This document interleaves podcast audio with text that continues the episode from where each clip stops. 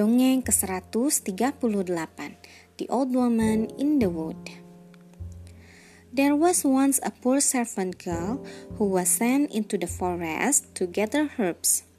But she wandered off the path and became lost. She began to weep bitterly, crying, What will become of me?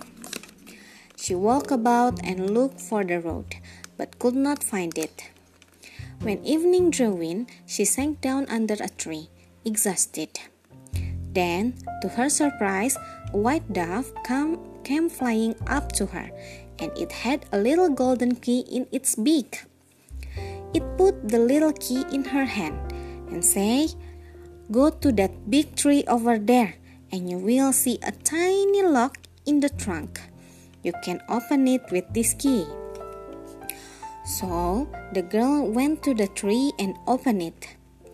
Inside was bread and cheese and milk. The girl ate and drank and felt much better. Now it's about the time when the hens at home go into the hen's house to roost. She sighed to herself. I wish I could get into my little bed too. At that moment, the white dove came flying up to her again this time carrying a second little golden key in its beak. This key will open that even bigger tree over there, a dove instructed. The girl opened the tree and found out a beautiful little white bed inside. She couldn't believe her eyes. The girl climbed in under the soft blankets and just had time to murmur, Oh, thank you, thank you, before she fell fast asleep. In the morning, the white dove came flying up to her for the third time. Again, it brought another little gold key and told the girl to open a third tree with it. When she did so, she found beautiful clothes hanging within. They were embroidered with golds and jewels, fit for a princess. Now the girl was much cheered up and her heart was full of hope. Will you do something for me? asked the little dove. Of course, said the little girl at once.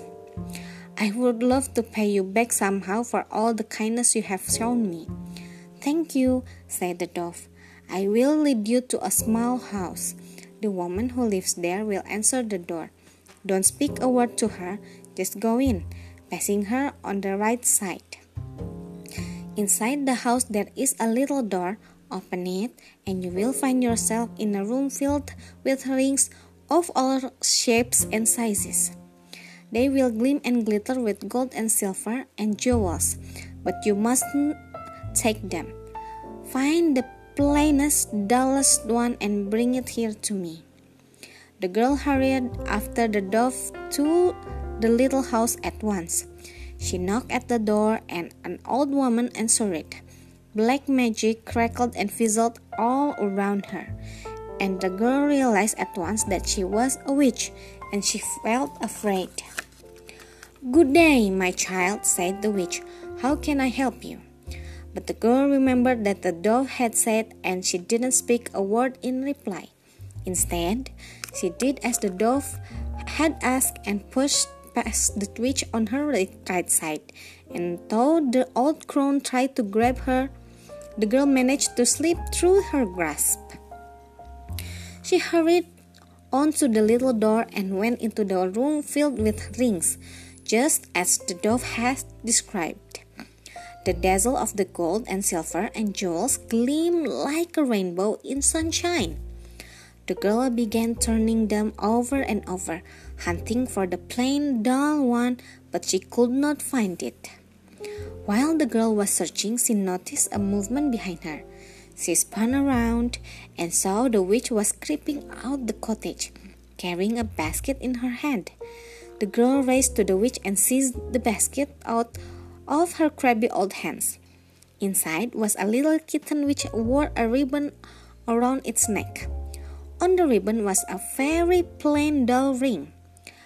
Quick as a flash, the girl untied the ribbon, took the ring and ran off out of the house and back into the forest. She didn't stop running until she was far away from the witch house. Then she leaned against a tree to get her breath back and wait for the little dove came. She waited and waited, but he didn't come. Just as the girl was about to despair, she suddenly felt the branches of the tree behind her move. As they wrap around her waist, they become two arms. The girl turned to find that the tree had become a handsome young man. He kissed her and said, That old witch had enchanted me. She put me under a spell where I was a dove for two hours a day and a tree for the rest of the time. By taking her ring, you have broken her powers and set me free. As the girl smiled with delight, all the trees round about melted and changed into the young man's servants and horses, for they had been enchanted too. Then the young man led them all back to his palace, because he was a prince, where he married the brave, kind servant girl and they lived happily ever after. Sekian, terima kasih telah mendengarkan. Selamat malam.